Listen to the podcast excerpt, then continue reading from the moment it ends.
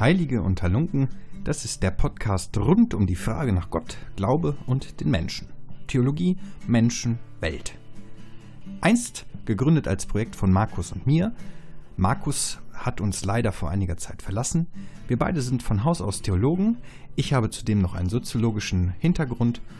Und ich glaube, dass man von Theologie und Glaubensthemen so sprechen kann, dass jede und jeder Einzelne es auch verstehen kann, sofern sie oder er es auch möchte. Und bis mir eine neue Idee eingefallen ist, wie ich diesen Podcast weiter gestalte, habe ich mir überlegt, lade ich einfach mich interessierende Menschen ein, die mit mir über ihre Themen, über Glauben, über Theologie ins Gespräch kommen. Und ich hoffe, dass diese Menschen euch am Ende genauso interessieren wie mich. Ich glaube, wir haben eine ganz gute Mischung zusammengekriegt. Und ich wünsche euch viel Spaß bei der Folge mit Max. Einen wunderschönen guten Tag, einen wunderschönen guten Abend, liebe Hörerinnen und Hörer von Heilunken TV, hätte ich fast gesagt. Wir sind's wieder, das heißt ich und ein Besucher, ein Gast, den ich mir eingeladen habe. Und zwar besucht uns heute Max. Max ist eine interessante Person aus verschiedenen Gründen. Das werdet ihr aber erst feststellen, wenn ihr diesen Podcast hört. Deswegen bleibt jetzt dabei und dran, denn dadurch werdet ihr einen sehr interessanten Menschen kennenlernen, der auch in der Kirche gut unterwegs ist und sich durch seinen persönlichen Glauben auch auszeichnet. Max, herzlich willkommen. Schön, dass du da bist. Ich freue mich, dass, es, dass du es einrichten konntest, auch zu dieser späten Stunde. Das können wir mal sagen. Wir arbeiten heute um halb zehn Uhr abends. Ja, also nicht, dass ihr denkt, der Thomas ist ein volles Stück und liegt nur den ganzen Tag rum. Ähm, das stimmt zu, zu, zum Teil. nur zum Teil. Ja, morgens schlafe ich gerne. Max, schön, dass du da bist. Sag mal ein, zwei, drei Sätze zu dir. Wer bist du überhaupt? Ja, hallo, ich bin Max. Ähm, erstmal danke, dass ich hier sein darf. Wir hatten das ja schon länger geplant und jetzt ähm, kommt es dann endlich mal dazu. Ich bin Kunsthistoriker und Theologe und ich schreibe gerade an meiner Doktorarbeit. Kunsthistoriker, das heißt, du hast äh, Kunstgeschichte studiert oder was ist deine ursprüngliche Ausbildung? Genau, ich habe äh, den Bachelor gemacht in Kunstgeschichte und Theologie und ähm, habe dann noch den Master gemacht in äh, Mittelalter- und Renaissance-Studien, auch mit dem Schwerpunkt Kunstgeschichte und jetzt promoviere ich im Fach Kunstgeschichte. Du bist ein noch relativ junger Mensch, oder? Wie alt bist du? 29. 29. Warum interessieren dich so alte Dinge? Ja, da muss ich jetzt äh, ein bisschen ausholen. Ich glaube, das äh, hat sich manifestiert in meiner Kindheit. Da haben meine Großeltern äh, mich immer in, von Kirche zu Kirche geschleift und äh, auch in die ganzen Schatzkammern, Kölner Dom und das alles. Und ähm, als Kind hat mich da natürlich vor allen Dingen das Visuelle viel mehr angezogen als alles andere. Und ich glaube, so ging es dann einfach los, dass man wissen will, ähm, warum werden bestimmte Heilige immer wieder dargestellt? Was ist ähm, oder warum werden sie auf eine andere Art und Weise dargestellt? Wie unterscheiden die sich? Warum haben manche Kirchen einen ganz anderen ja, Vibe sozusagen, wenn man reingeht? Warum ist die Dorfkirche bei uns, fühlt sich anders an als der Kölner Dom? Warum unterscheiden sich Thematiken, die man dort hat? Das wollte ich halt immer wissen. Und die ganzen lateinischen Inschriften, da wollte ich auch mal wissen, äh, was die bedeuten. Das konnte mir auch keiner sagen. ja, mittlerweile kann ich es mir selbst übersetzen. In den meisten Fällen. Oft auch nicht. Genau. Aber warum diese Faszination gerade für diese Dekaden. Also du könntest ja auch äh, über die Antike irgendwie was machen oder, oder aus einer anderen Zeit, der Renaissance beispielsweise. Ähm, warum ist es das Mittelalter geworden? Ja, es ist auch das Mittelalter und der Barock auch vor allen Dingen. Also es, ist, äh, es zieht sich eigentlich so durch. Ich weiß nicht, ich glaube, das ist einfach das, ähm, was dem, das, was man am meisten sieht, wo man, dem man am meisten ausgesetzt ist. Und ähm, in Köln sind das natürlich erstmal die romanischen Kirchen hauptsächlich, dann äh, die ganzen gotischen Dome, bei mir zu Hause waren es auch die romanischen kleinen Dorfkirchen und ähm, die haben natürlich Ausstattungsgegenstände aus äh, ganz vielen Jahrhunderten in sich zusammengetragen. Und ähm, äh, ich glaube einfach, dass das Mittelalter war natürlich, hat gehört, die mittelalterlichen Ausstattungsgegenstände ähm, sind natürlich die ältesten, die da sind. Und ähm, ja, ich weiß nicht. Also auch diese ganze, diese ganze, diese ganze Bildlichkeit, ich kann das jetzt irgendwie äh, schwer beschreiben. Ich habe heute im Radio gehört, dass die Fenster aus Notre Dame, die ein bisschen beschädigt sind, jetzt nach Köln gebracht werden und dort restauriert werden sollen. Es gibt ja auch heute so die Tendenz eher dazu zu sagen, Kirchenräume, die sollen leer sein, die sollen auf Dekoration verzichten, weil sie vom Wesentlichen ablenken. Das sind so protestantische Einflüsse durchaus, äh, kalvinistische Einflüsse. Und du findest das aber trotzdem geil. Also wenn wenn ich höre, also dass du dich auch für den Barock interessierst, da gibt es ja nur Ablenkung. Da guckst du ja links, rechts, oben, unten, es ist überall Gold, es ist, es ist überall verschnörkelt und so. Wie stehst du dazu? Also ein, du bist ein gläubiger Mensch, du bist ein praktizierender Christ. Wie ist es dann für dich, in solchen Räumen zu sein? Ist es förderlich oder würdest du dann auch eher, wenn du jetzt neue Kirchenräume betrittst, sagen, es ist eine gute Entwicklung, dass die Lehrer werden? Nee, also ich bin ja äh, dadurch durch Katholik, Oldschool, also je mehr, desto besser. Ähm, ich kann verstehen, warum Leute sich dadurch eingeschüchtert fühlen. Für mich ist es in erster Linie erstmal etwas, was in mir eine Art Demut, ähm, aber eine positive Art der Demut ähm, auslöst. Und diese ganzen visuellen Reize, ich kann das ja selektieren. Also es können andere vielleicht nicht, aber wenn ich in die Kirche gehe, dann habe ich ja einerseits immer diesen, diesen Audio-Input und meine Augen sehen aber das Ganze auch. Es ist quasi für mich nochmal das Wort Gottes verbildlicht sich in, auch in den Heiligen, die ich dann um mich herum sehe, wenn das deine Frage jetzt beantwortet. Also das ist für mich eher so eine Art ein Zugang. Also das öffnet quasi so eine Art Schleuse. Genauso wie Gesang oder sowas. Ja, also ich verstehe das schon. Du, du, begibst dich ja auch in eine Tradition, in eine Geschichte in diesem Kirchenraum und du weißt dadurch, dass natürlich jetzt du, du sprichst jetzt von den Heiligen, das ist ja auch durchaus nochmal diskussionswürdig, inwieweit wir Heilige brauchen. Wir haben dazu schon mal eine Folge gemacht, liebe Leute, falls ihr nochmal nachhören wollt. Aber dadurch, dass du dich ja hineinbegibst in diese Geschichte, weißt du ja, dass du ein Teil bist von einer Entwicklung, einer Historie, und du einfach VorgängerInnen hattest, die auch schon da waren. Also so eine Demut eben auch für das Gewordene, ne? So, kann man das so sagen? Genau, es hat auch was mit Zeugenschaft zu tun. Und ähm, es werden ja auch ganz oft Passionsszenen dargestellt, wo man äh, das Leiden Jesu Christi nochmal vergegenwärtigt bekommt und das Ganze nochmal, ähm, weiß ich nicht, also man hat es halt in der Kriegszeit nicht nur auditiv, man kriegt es auch vor die Augen gestellt. Und ich glaube, dass das nochmal eine ganz andere Dimension eröffnet, zumindest in mir.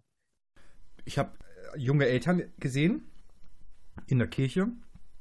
Und die wurden von ihrem Kind, ihrem Kind gefragt, Mama, warum blutet dieser nackte Mann da? Oder warum ist dieser nackte Mann am Kreuz?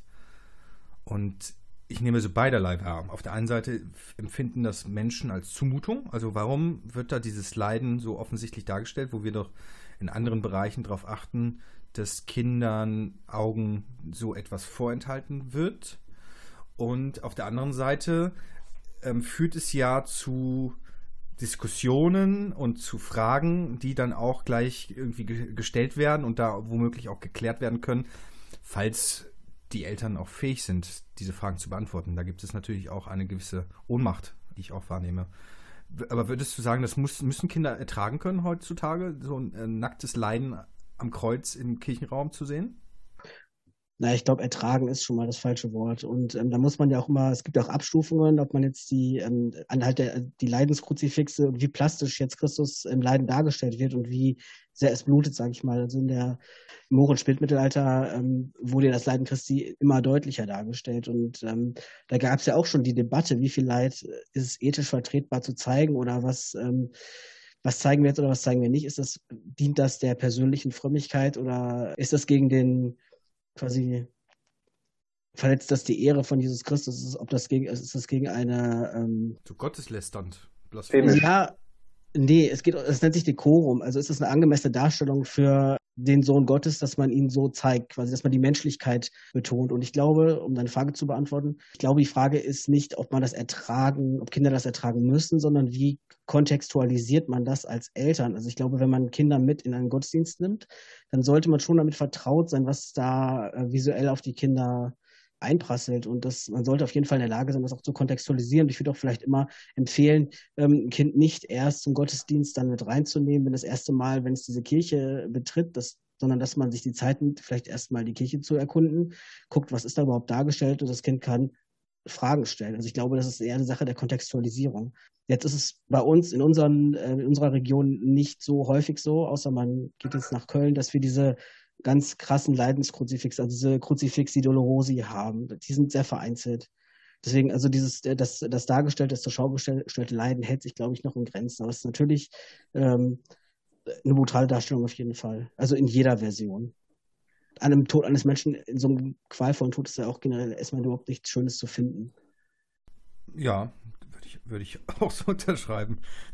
Hm, hast du eine Lieblingsdarstellung? Von, von Leidenskruzifixen oder äh, ja, ja. habe hab ich tatsächlich. Ähm, ich habe äh, meine Bachelorarbeit über das äh, Kruzifix in äh, St. Maria am Kapitol geschrieben. Das kannst du jetzt wahrscheinlich gerade mal googeln. Das ist, oder die HörerInnen können es gerade mal googeln. Das ist, äh, aber auch, wie gesagt, das ist ein sehr, sehr plastisch äh, dargestelltes Leiden, was man dort sieht. Es ist auch in Lebensgröße weitestgehend. Ich habe zum Beispiel auch eine Lieblingsdarstellung, aber die ist sehr zurückhaltend, würde ich sagen. Und zwar von Georges Rouault, Die Passion. Äh, französischer Künstler, in Zeiten des Zweiten Weltkrieges, meine ich, ist es entstanden. Und das sind einfach dicke Farbstriche. Ich als Laie würde das mal so zusammenfassen. Und das Interessante bei dieser Darstellung ist, also ich werde unsere beiden Darstellungen ähm, in ein paar Slides dann zeigen, wenn ich diese Folge online stelle. Das Interessante an meiner Darstellung ist, dass dieses Leiden schon Erlösung zeigt. Also es ist klar, dass dieser Mann gelitten hat, aber eigentlich ist die Erlösung schon absehbar und ersichtlich. Und das finde ich so schön, dass, in, dass das in einem Bild gewissermaßen so zum Ausdruck kommt. Ne? Und ja. Da fühle ich mich doch schon wieder richtig von getriggert von solchen Darstellungen. Das ist, äh, da geht bei mir so ein Reflex los irgendwie. Ich komme jetzt wahrscheinlich rüber wie der größte Fundamentalist, will ich natürlich nicht, aber ja, ich hatte auch am Anfang gehört, ich auch zu den Leuten, die ihre Probleme hatten mit dem Richterfenster. Also, wer es nicht kennt, kannst du da vielleicht ein paar Worte zu sagen? Dann Sag du mal ruhig, du bist der Fachmann. Das Richterfenster ist äh, ein Fenster im Kölner Dom vom äh, deutschen Künstler Gerd Richter, einer der bekanntesten Künstler unserer Zeit, würde ich sagen. Der hat im Auftrag, weiß ich nicht, des Kölner Domkapitels, ich bin mir gar nicht sicher, ein Fenster ähm, designt, das aus ganz, ganz vielen, ich weiß nicht, wie viele hunderttausend Scherben des Glasscherben sind, die keine figürliche Darstellung haben, sondern einfach nur das Licht brechen und halt bunt reflektieren. Und das ist äh, das einzige Fenster, im Kölner Dom, was so derart gestaltet ist. Genau, und da gab es auch eine Kontroverse, ob das jetzt in den ob das in das Programm des Kölner Dom passt oder auch nicht. Da haben sich sehr, sehr viele Leute dran gestoßen. Es fällt voll aus der Reihe und ist ein Motiv auf vielen Postkarten und Fotografien, weil es natürlich auch die Intensität verändert, ne? je nach Lichteinstrahlung und so. Und ich glaube, das sind einfach Versuche, auch etwas Neues beizutragen zu, zu den laufenden Diskursen. Und diese Nichtfigürlichkeit ist oftmals ähm, Thema für diese Auseinandersetzung und Diskussion, weil es gibt einen großen Teil innerhalb der Kirche, der sich nach wie vor die plastische, figürliche Darstellung wünscht. Und die sich sehr, sehr schwer tun mit der Abstraktion auch des gesamten Kirchenraumes. Weil sie dann so sagen, das ist irgendwie, das ist dann nicht mehr greifbar, das ist dann nicht mehr eindeutig, ich glaube, dass da eine theologische Haltung hintersteht, dass man so sagt, wir entfernen uns immer mehr von der Wahrheit dadurch, dass wir abstrahieren und mehr Raum der menschlichen Interpretation gewähren. Anstatt zu sagen, so, da gibt es jemanden, der einfach die Bibel, so wie sie gedeutet wird in der Exegese oder vom, vom Lehramt oder was auch immer, die einfach Aussagen treffen und dann ist es eine, eine, eine Darstellung, die weniger Spielraum vielleicht lässt für etwaige Interpretationen. Also ich glaube, da steckt schon diese theologische Haltung, eine dogmatische Diskussion hinter. Oder, oder nicht? Ja, also ich auf jeden Fall auch so. Also ähm, ich glaube, dass die Haltung, die du gerade beschreibst und die auch deine Haltung ist, ist ja nicht so, dass ich mich damit nicht befasse oder ähm, ich reflektiere das ja schon. Und das es, äh, es erfordert natürlich eine größere Auseinandersetzung auch mit dem, mit dem, mit dem eigenen persönlichen Glauben. Und ähm, ich glaube schon, dass das auch die anstrengendere Art ist, Kunst als Christ zu betrachten. Also ich weiß zum Beispiel noch, als ich bin mal im Diözesanmuseum gegangen in Köln und ich habe erwartet, dass es dass so eine Domschatzkammer da auf mich, äh, auf mich wartet. Und im Endeffekt war es sehr, sehr viel moderne christliche Kunst, zum Beispiel irgendwie eine, eine goldene Wand, die einfach, einfach nur, weiß nicht, mit, mit Gold äh, ausge, austapeziert war und sowas. Das hat mich irgendwas zwischen provoziert und gefordert, aber auch überfordert. Ich würde wahrscheinlich nicht nochmal da reingehen, aber ich war, mein erster, meine erste Reaktion war Enttäuschung weil ich das nicht erwartet hätte. Ich meine, das, äh, die Zusammenmuseum Köln, da rechnet man mit allem, aber nicht mit so viel moderner Kunst, auch äh, Installationen. Und dann, dann, dann knarzt irgendwo, das macht Puff und da kommt dann irgendwo Rauch raus. Sowas alles. Und in an, anderen Kunstausstellungen, also ich nehme an, dass du einfach dann auch andere Kunstausstellungen dann auch besuchst, wenn dich das so interessiert. Ist es dann nicht auch ein, ein Stilmittel, das funktioniert, überrascht zu werden, dass das auch irgendwie was Gutes sein kann? Eigentlich schon. Also ich habe mich lange damit beschäftigt, warum ich äh, überhaupt so irritiert war. Und ähm, warum ich vielleicht auch Probleme habe in Kirchen, die etwas spartanischer ausgestattet sind oder auch in neuerer Kirchen, modernerer Kirchenarchitektur, auch katholische Kirchen, äh, warum ich mich da so schwer tue, ähm, mich, ähm, wie soll ich sagen, quasi auf die Liturgie und äh, auf das dort Gesagte einzulassen. Also ich sehe es schon als, ähm, als, als Defizit meinerseits und auch irgendwas, woran man arbeiten müsste eigentlich, weil das ja, wie gesagt, auch eine Herausforderung ist, sich darauf einzulassen, ohne ständig Reize woanders zu suchen. Hm. Ja, also ich glaube, dass eine gewisse Widerständigkeit, die bei uns auftritt, immer ja auch eine Aussage über uns zulässt. Ne? Warum, woher kommen diese? Das ist ja auch Selbstschutz oftmals, dass ich mich auf Dinge nicht einlassen kann, weil ich so merke, das macht etwas mit mir, das ich vielleicht noch gar nicht abschätzen kann oder so. Hm, also interessanterweise tue ich mich sehr, sehr schwer mit absoluter Abstraktion. Also wenn es dann einen Grad übersteigt, kann ich damit halt auch nichts anfangen. Und dann fällt es mir schwer, das als Kunst anzuerkennen. Aber gleichfalls bin ich auch kein Freund mehr der ganzen Puppen- und Engelsszenerien des Barock. Also ich kann damit überhaupt nichts anfangen, so. Also partout nicht. Wenn ich zum Beispiel an plastische Kunst denke, aber die jetzt nicht plastisch im Sinne von figürlich so dargestellt ist, sondern wirklich als Gemälde, dann finde ich Caravaggio nach wie vor unheimlich beeindruckend.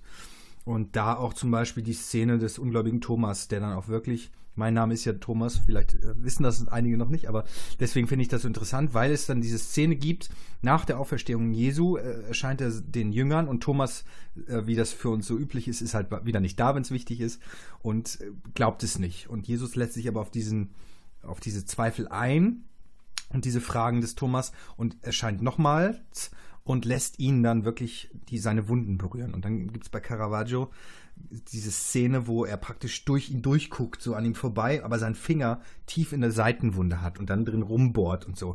Und wo ich so denke, also das holt mich irgendwie ab, weil ich das sehr realistisch gezeichnet, gemalt empfinde. Aber es ist natürlich eine Ausdeutung, die ja auch eine Interpretation erfordert. Und so ist es halt nicht gewesen, auch wenn es also nah am biblischen Text ist heißt es ja nicht, dass es so stattgefunden hat. Und ich glaube, diesen, diese Diskrepanz müssen wir aushalten. Und ich glaube, dass sich dann eben auch das Verständnis der Menschen, die sich mit Kunst auseinandersetzen und mit Darstellung, eben auch verändert hat. Und wie kriegen wir die Botschaft, die mitgeteilt werden soll, durch die Schrift, durch den Glauben, so an Mann und Frau und alle anderen Menschen, die es da draußen gibt, dass sie damit was anfangen können, dass sie ins Nachdenken kommen, ins Mitfühlen und ähm, davon angesprochen werden. Genau, und bei Caravaggio finde ich immer ganz spannend, dass es ja auch so, eine, so ein gespaltener Charakter war. Der hat ganz viele religiöse Malerei ähm, gemacht und auch für, ähm, für Rom gearbeitet, hat dann unter anderem für die auch die Kardinäle paar schöne Knabenporträts gemacht, aber das ist jetzt ein anderes Thema, da ist es, äh, das wird jetzt den Rahmen sprengen. Ähm, aber was ihn ja auch so besonders gemacht hat, ist, dass er als Modelle für seine ganzen biblischen Historienbilder Leute tatsächlich von der Straße geholt hat, die ganz weit weg waren von dem, was, was damals Kirche war. Also Prostituierte, Spieler, Straßenjungen, die hat er als Heilige und Apostel inszeniert und dann quasi porträtiert eine Prostituierte als Jungfrau Maria, ich meine, das ist ja auch schon eine Provokation an sich, die nehmen wir heute gar nicht wahr, da braucht man schon das Hintergrundwissen. Aber ähm, darin liegt ja, finde ich, auch schon seine theologische Aussage und das sagt ja so viel über den Künstler aus. Also zweierlei fallen mir dazu ein. Zum einen hat er natürlich religiöse Motive gewählt, weil die Kirche eine großartige Auftraggeberin war mit richtig viel Asche. Also die religiöse Kunst ist natürlich so groß geworden, weil da auch wirklich die Ressourcen waren. Das ist so zum einen und deswegen haben die Künstler, die Auftragskünstler ja zum großen Teil auch waren, dann auch dem Auftraggeber entsprechend die Dinge umgesetzt. So, das ist so das eine. Ich glaube, da, da, da haben sich einfach Sachen bedingt. So. Und auf der anderen Seite fällt mir ja auch gleich Sieger Köder ein, wo du dann über die Prostituierten redest, wo er dann ja auch das, das äh, Mal der ich weiß gar nicht, wie der Titel ist, aber das Abendmahl dargestellt hat und dann Leute aus, aus, von der Straße eben auch mit eingebunden hat. Da ist die afrikanische Prostituierte, die in Rom, in der Nähe von Rom, dieser Ort heißt San Pastore, dort hat das Germanicum, in dem ich studiert habe, auch so seinen, seinen kleinen, kleinen Landsitz, so. Also sehr, sehr, schön gelegen und Sieger Köder hat da hin und wieder ein bisschen Urlaub gemacht und ausgespannt und hat dort dann dieses Bild auch gemalt. Das Mal der Sünder, glaube ich. Das Mal der Sünder. Und bei Sieger Köder ist es zum Beispiel so, kennst du eins, kennst du alle, sagt man über, über seine Kunst. Also da ist auch viel, viel dran. Aber das zu übersetzen, ich glaube, das ist ein wichtiger Aspekt von Kunst und überhaupt Tätigkeit, die Kirche verfolgt, die Menschen, die für die Kirche arbeiten, verfolgen in Sachen Verkündigung, dass man versucht, das zu übersetzen, was man glaubt, verstanden zu haben, um es den Menschen zugänglich zu machen. So. Und ich frage mich das schon, inwieweit wir da heute einen guten Job machen. Also ich habe das erwähnt, dass früher die Kirche da viel investiert hat, weil sie auch wirklich aus, einem, aus einer Fülle geben konnte. Es, was für ein Reichtum innerhalb dieser Kirche bestand. Und der ist ja noch nicht ganz aufgebraucht. Das muss man auch sagen. Der Kirche in Deutschland zumindest geht es so schlecht auch wiederum nicht, wenn man das vergleicht mit, mit anderen Kirchen dieser Welt. Aber das ist, hat keine Priorität mehr, glaube ich, in, in etwas Ästhetisches zu investieren, in, in eine Kunst zu investieren, die irgendwie einen Diskurs entfachen soll, sondern ich glaube, dass andere Themen jetzt irgendwie wichtiger und schwerer wiegen. Ja, ich muss gerade daran denken, an diese Marienstatue, die du mal gezeigt hast, die Maria als alleinerziehende Mutter in Jeans gezeigt hat. Ich weiß gar nicht, wie war der, der Hintergrund nochmal? Also, war das tatsächlich, also, war das im Auftrag von der Kirche oder hat das irgendein Aktionskünstler da einfach so hin platziert? Hm, das weiß ich gar nicht. Also, ich kann mir, ich, habe ich das wirklich publiziert? Habe ich das veröffentlicht? Ja, ich glaube schon, es ging um provokative Kunst im Kirchenraum oder irgendwie sowas. Das kann schon sein. Dann, dann ähm, war es aber sicherlich eine, eine private Beauftragung, pri private Auftrag. Es gibt natürlich viele kunstaffine Priester beispielsweise, die dann so sagen, hier hast du meinen Kirchenraum, mach was damit. Ich glaube, wenn, dann könnte es so in diese Richtung gegangen sein. Ja, und ich weiß, äh, ich glaube, der, die, ähm, das Feedback dazu war, dass, da hast du, glaube ich, auch ein paar Sachen zu gepostet, ein paar Reaktionen. Das Feedback war also der Tenor war, dass es endlich mal was Modernes ist, dass es ähm, Maria ist, mit der Leute sich identifizieren können. Und ich habe mich gefragt, ob das das Ziel ist. Also ob ähm, jemand wie Maria, ob das, ob das das Ziel sein kann, die genauso darzustellen, quasi als eine von uns, oder ob ich diese Transferleistungen, also ob ich, ob es wirklich so weit gehen muss, oder ob ich da nicht auch einen ganz entscheidenden Teil vergesse. Also ob ich das nicht, ob ich das nicht zu, ob, ob Kunst äh, das oder kirchliche Kunst, ob die zu sehr profanisieren darf. Würdest du sagen, da ist eine Grenze für die kirchliche Kunst? Ähm, also ich würde nicht sagen, dass es eine Grenze gibt. Also ich würde, ich finde es, ich persönlich finde es nicht angemessen. Das ist auch wieder dieses, also ich finde, es, es gibt einfach bestimmtes, ja, wie gesagt, so ein bestimmtes Dekorum, so ein bestimmten Darstellungskanon, ähm, der aus gutem Grund, also was, welchen Mehrwert hat man da davon, da eine Frau hinzustellen und zu sagen, ja, das ist jetzt Maria also die Maria zeichnet sich ja durch bestimmte Qualitäten aus, die andere Frauen ja nicht haben. Und ähm, diese Transzendenz muss sich ja auch irgendwie in der visuellen Darstellung widerspiegeln. Ist nur meine Meinung. Ja, aber das ist ja auch die Frage, inwieweit da nicht Sakralisierung stattgefunden hat dieser Person und inwieweit das überhaupt so angemessen ist, sie so zu behandeln. Und vielleicht ist ja die Kunst, die dann ja auch vielleicht manchmal übers Ziel auch hinausschießt. Ne? Also ich glaube, dass es dann auch ja durchaus Überschreiten von Grenzen gibt, die irgendwie auch unseren Geschmack betreffen und wie, wie du auch gesagt hast, so eine gewisse innere Widerständigkeit auslösen, dass solche Abbildungen dazu führen, dass wir uns ja vielleicht einem Urbild annähern. Also ich glaube, das ist ja sowieso das Ziel, eine Annäherung an die Wahrheit, also weil wir die ja nicht, nicht herauslösen können bei aller menschlichen Interpretation, die durch die Zeitgeschichte irgendwie stattgefunden hat. Ich glaube, dass es immer nur eine Annäherung geben kann und wir tun es aus verschiedenen Blickwinkeln und aus verschiedenen Zeiten. Weil dementsprechend, wenn du das jetzt für die Kunst so festschriebest, dann müsste ich auch sagen, ich brauche jetzt auch keine neuen Bibelübersetzungen mehr. Lass doch einfach mal den Urtext stehen, verdammt nochmal. So, also das wäre ja genauso, weil, weil es ja auch eine Angleichung an ein Sprachbild gibt, das leichter verständlich ist und so. Und dadurch, durch diese Arbeit, musst du dir die Frage stellen, was will eigentlich der Autor dieses Textes sagen? Und ich glaube, das ist eine sehr, sehr wichtige Arbeit, Aufgabe. Aber man ist halt nicht gefeit davor, dass der Mensch seine Sicht dadurch drückt im, im Kunstwerk, im Kunststück. Aber das weißt du ja auch, die Interpretation wird die Betrachterin oder der Betrachter dann eben nochmal vollziehen, weil wirkliche Kunst steht erstmal für sich und der Künstler lässt es einfach los und frei für den Zuschauenden. Ja, aber also erstmal, Maria wird ja nicht immer als Himmelskönigin dargestellt. Manchmal wird sie auch einfach im Leid dargestellt als Mutter. Glaubst du nicht, dass das ausreichend profan ist? Also, Mensch, der, der Schmerz, den sie erleidet oder die, äh, also wenn es jetzt nicht so eine übermäßige Sakralisierung der Figur ist. Ich glaube, wir, wir, wir ermächtigen uns sowieso dieser Figuren, die da dargestellt sind und ähm, wir können eigentlich nur falsch liegen.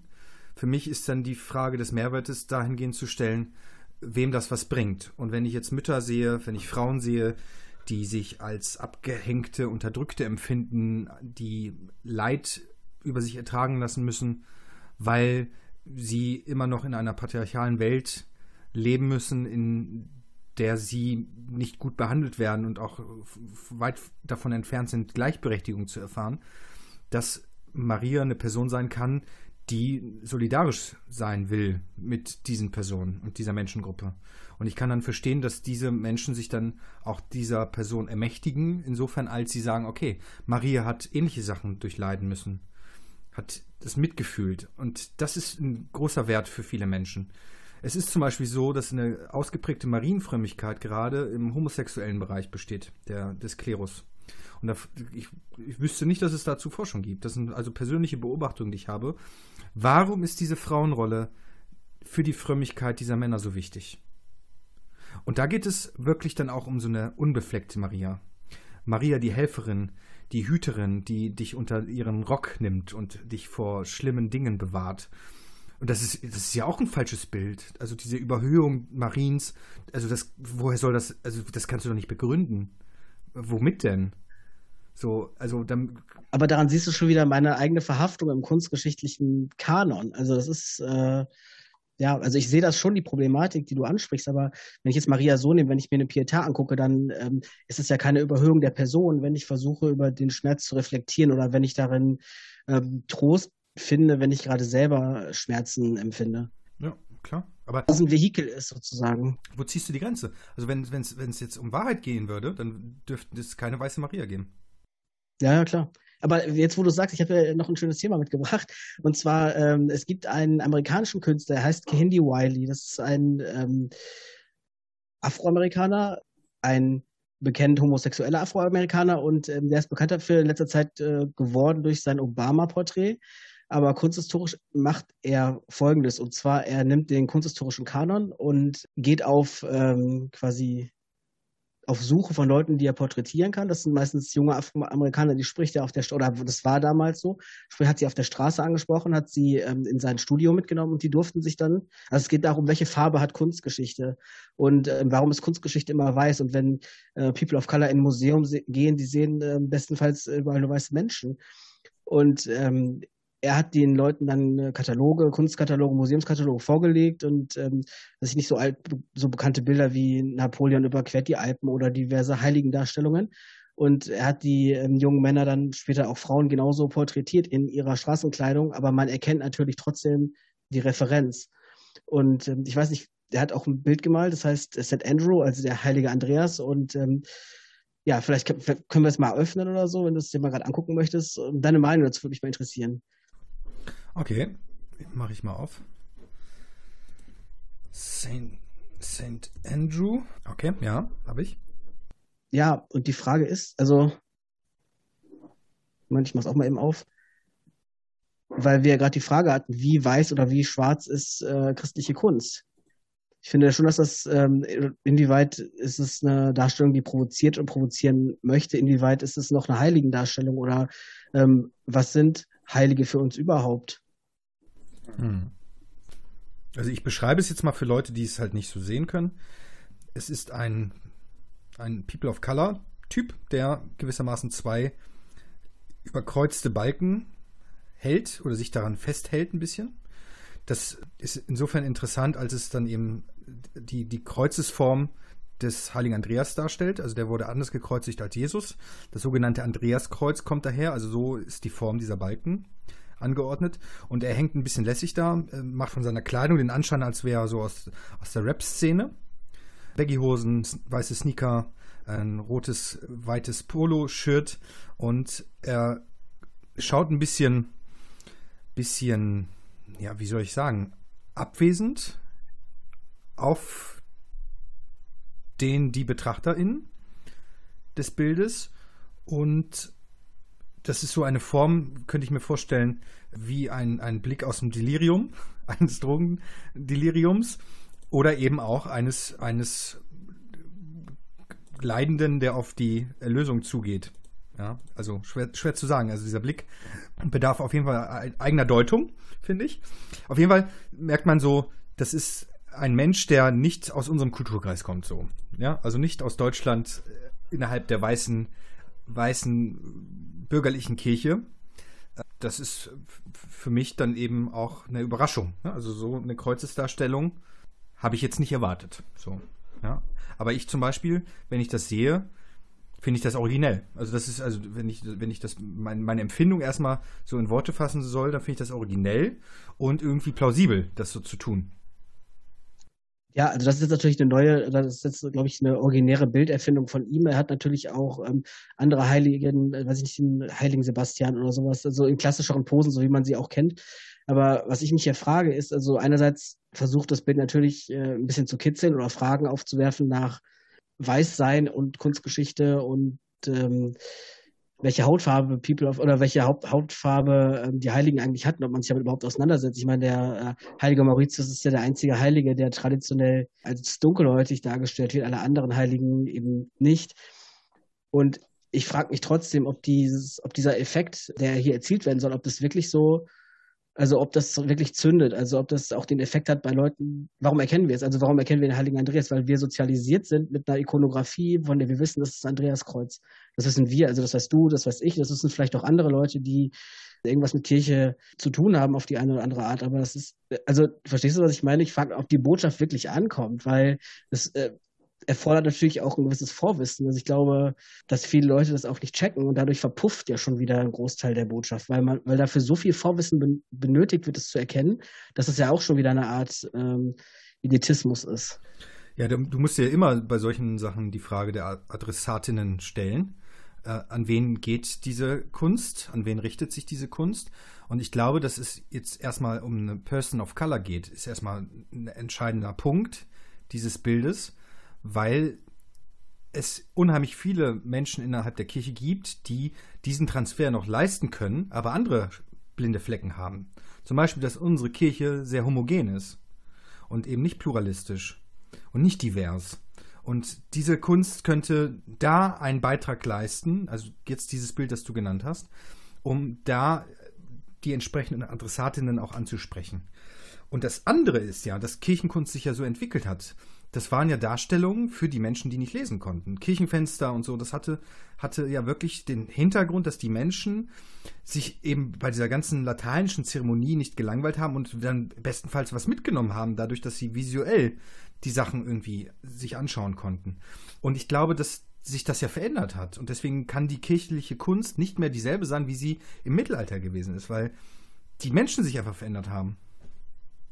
Ja, auf jeden Fall. Aber interessant finde ich auch noch, dass die Kunst ja, dass er die Kunst nicht für Kirchen geschaffen hat. Und die Frage ist, würden Kirchen heutzutage, wären Kirchen so offen, diese Art von Kunst, diese Art der heiligen Darstellung tatsächlich auszustellen oder halt auch eben nicht? Ich glaube ehrlich gesagt nicht. Also kommt auf die Kirchen, glaube ich, an. Es gibt durchaus viele Kunstinstallationen. Also ich bin ja jetzt hier in Bochum und der Pfarrer hier hat auch die Kunstkirche gehabt, Christ König. Das war ein langes Projekt über, über zehn Jahre und hat sich da eben auch KünstlerInnen an, an Land gezogen, die den ganzen Kirchenraum ähm, mit einbezogen haben in ihrer Darstellung, in ihrer, in, in ihrer Ausstellung gewissermaßen. Und es gibt ja auch die Kunstkirche in Köln beispielsweise, St. Peter. Ja. Da, da kenne ich auch den Kirchenchef, witzigerweise. Also ich glaube, diese Bereitschaft gibt es, gibt es. Die Frage ist, wen diese Installationen anziehen. Und ich glaube, das ist in der Regel Kunst für Bürgerliche einer bürgerlichen Kirche. So, und ich, und ich glaube, dass das, was wir da betreiben, größtenteils, korrigiert mich, liebe Hörerinnen und Hörer, wenn das, ihr das anders seht und Beispiele habt, die mich da anders überzeugen könnten. Also, dass wir da wirklich zirkulär sind und uns selbst genug oftmals. Und wir eigentlich diese, diese, diese wirkliche Reibung gar nicht wollen. Ich kenne äh, das Buch des, des Heiner Wilmers, das ist ja mein Heimatbischof aus Hildesheim, Gott ist nicht nett und der beginnt sein Buch mit einer Kreuzesdarstellung, Jesus mit Hundekopf über Kopf dargestellt.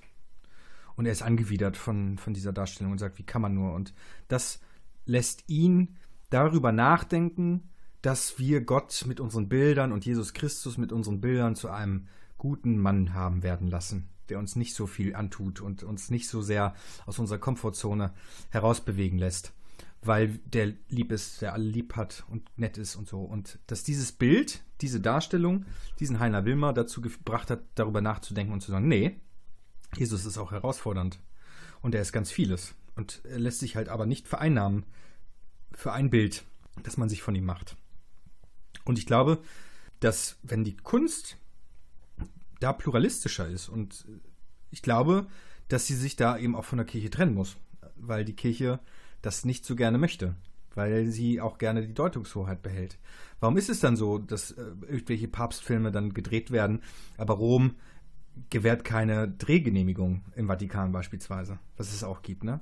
Und wo ich dann so denke, nee, oder für die Dan Brown-Geschichten oder so, ne?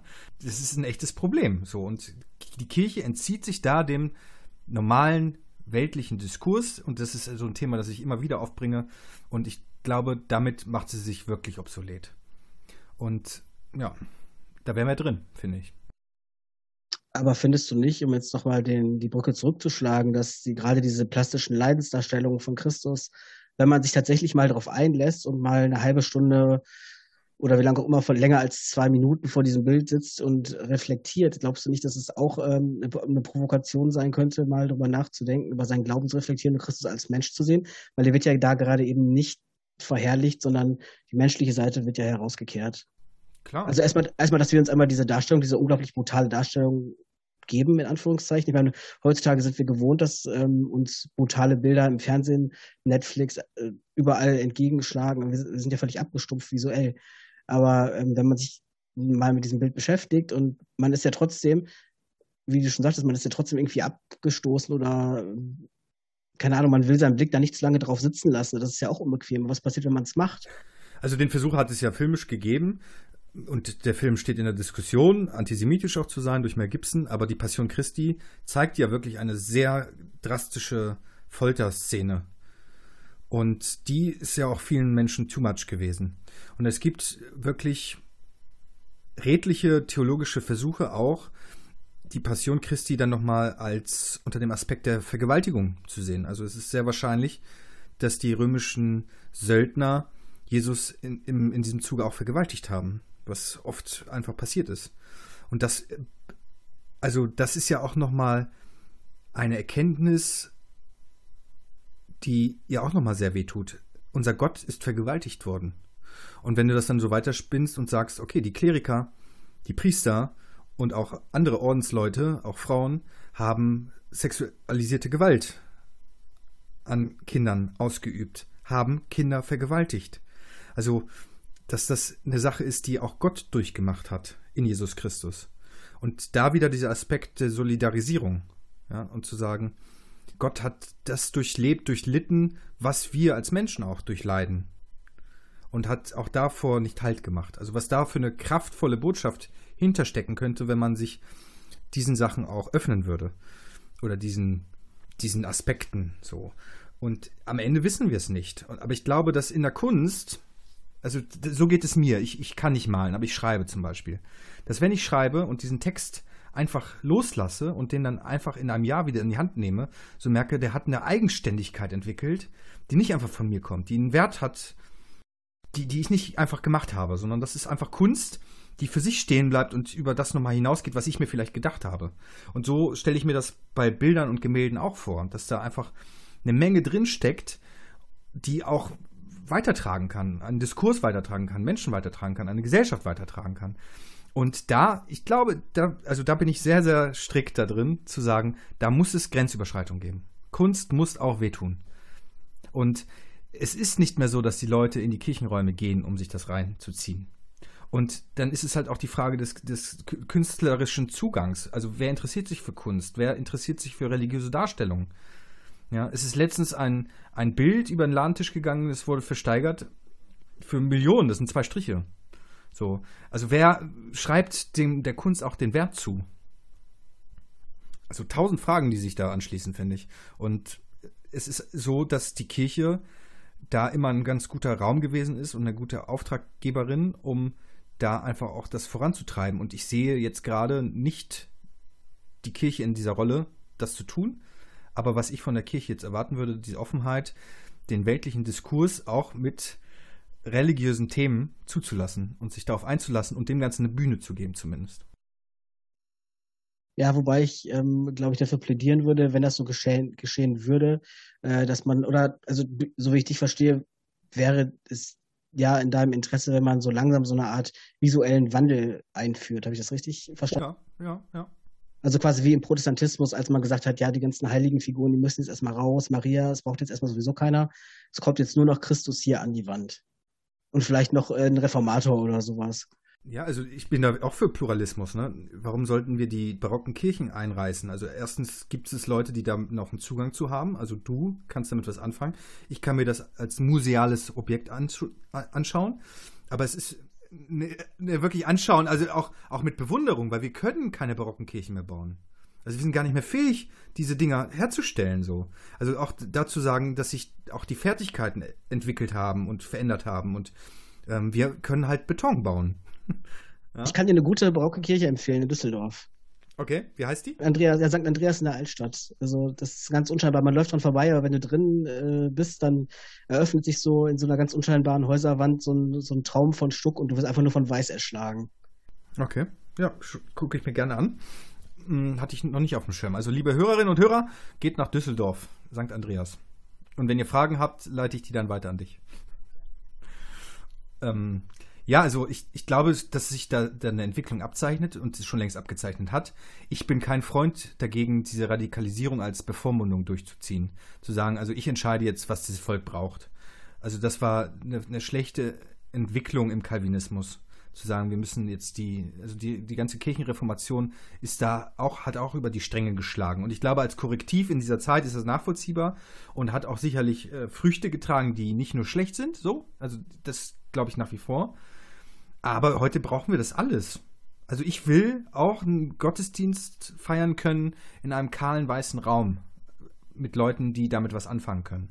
Und ich glaube, da braucht es eben auch eine Form von Empfindung, eine Angepasstheit, auch dieser Kirchenraumpädagogik. Also zu sagen, ich kann jetzt nicht ein Hochamt feiern, das ich sonst in so einer barocken Kirche mache mit, mit allem Borium und dann einfach in so einen kahlen weißen Raum in der Box gehen und dann das gleiche feiern. Also du musst da auch die Liturgie anpassen. Und da braucht es eben auch ein gewisses Feingefühl. Und die Menschen, die da mitfeiern, müssen auch mitgenommen werden. Und da, also ich, da, gibt es auch keine Bereitschaft mehr. Wer tut das denn? Und wer besucht überhaupt Gottesdienste? Weißt du, das sind alles wieder so tausend Fragen. Du bist sozialisiert in der Kirche.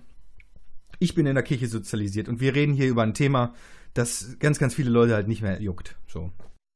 Also, wenn der Gottesdienst, den du beschreibst, der würde ich wahrscheinlich nur widerwillig besuchen, da wird mir schwer die Orgel fehlen. Ja. Weil das ist ja auch so ein Ding, ja. Also dieses, dieser ganze, ähm, dieser der musikalische Aspekt, ich glaube, das ähm, ergänzt sich dann auch. Und wenn man das ähm, nur in einem weißen Raum hat, da auch diese, da sitzt dann vielleicht jemand mit einer Akustikgitarre oder so, dann tut sich bei mir. Also ich glaube, dass es um Affektbewegung geht. Klar, aber die, die meisten Menschen, also da, wo Kirche heute wächst, machen Popmusik, Worship-Musik. Das ist eine Sache, die heute Menschen, junge Menschen anspricht. Und da kann ich mit der Orgel keinen hinterm Ofen hervorlocken.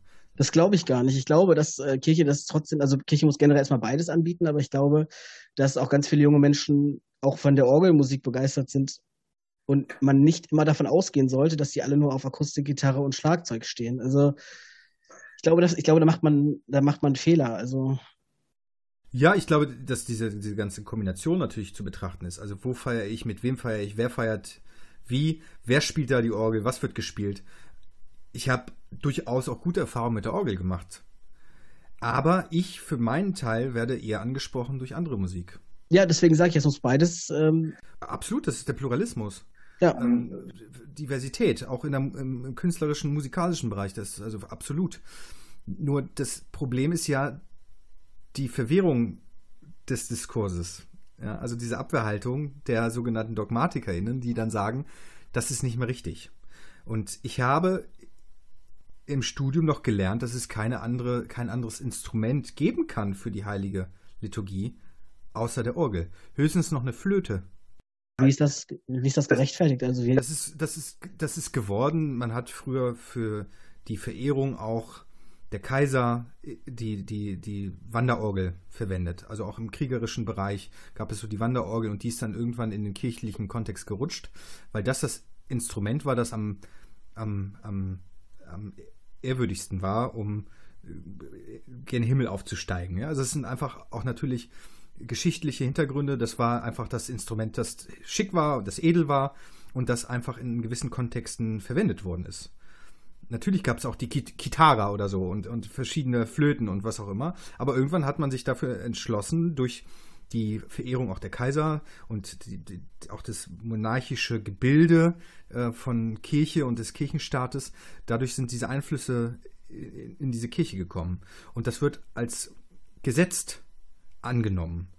Und das ist einfach falsch. Also wenn man da eben auch die Geschichte verkennt und dass die Dinge geworden sind, unter, und, und unter welchen Voraussetzungen, ne? dass man eben Menschen ansprechen wollte und ihre Empfindung, also Resonanz ist da ein wichtiges Stichwort. Und wenn wir heute das nicht mehr schaffen mit diesem Orgelinstrument, dann ist es, hat das ja nicht zur Konsequenz, dass man die Orgel insgesamt aufgibt oder so gänzlich aufgibt.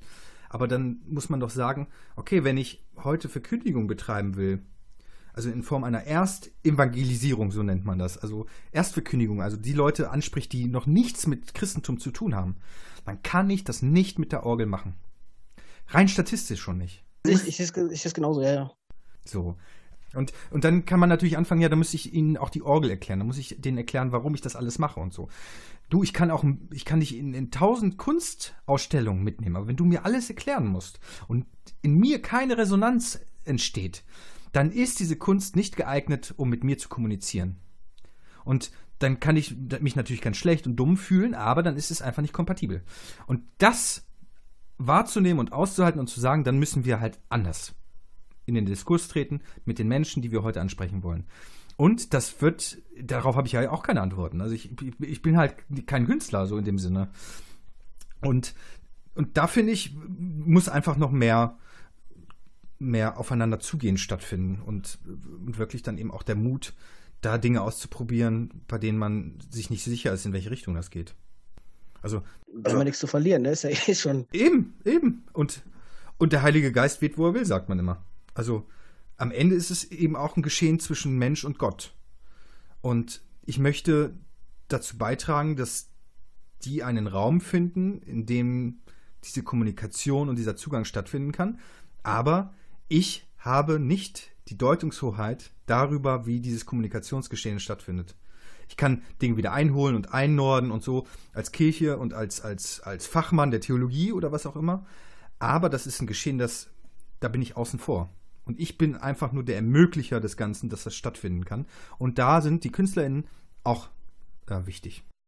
Ja, ich sehe es vor allen Dingen auch so, dass ähm, ich glaube, dass Kirchenräume, die so sind, wie ich sie gerne sehe, ähm, dass die auch nicht gerade niedrigschwellig sind. Und ähm, ich sag mal, Glauben ist ja auch mal am Anfang ähm, eine Vertrauenssache erstmal und dann diese Vertrauen, dieses Vertrauen wird nicht hergestellt, wenn ich mich schon, äh, schon von der Architektur erdrückt und ähm, klein gemacht fühle sozusagen. Also ich glaube schon, dass so ein Kirchenraum ähm, als Ort der Begegnung der klassisch barock oder gotisch ist, ähm, nicht dafür geeignet ist. Also, es geht also du sagst ja quasi auch nichts anderes. Also es Räume der Begegnung geschaffen werden müssen, wo äh, man sich nicht überrannt fühlt, wo man nicht überrumpelt, wo man sich nicht über, über irgendwas fremdbestimmt fühlt, sondern äh, als Mensch, wie man ist. Und das geht dann am besten in möglichst äh, neutralen Räumen.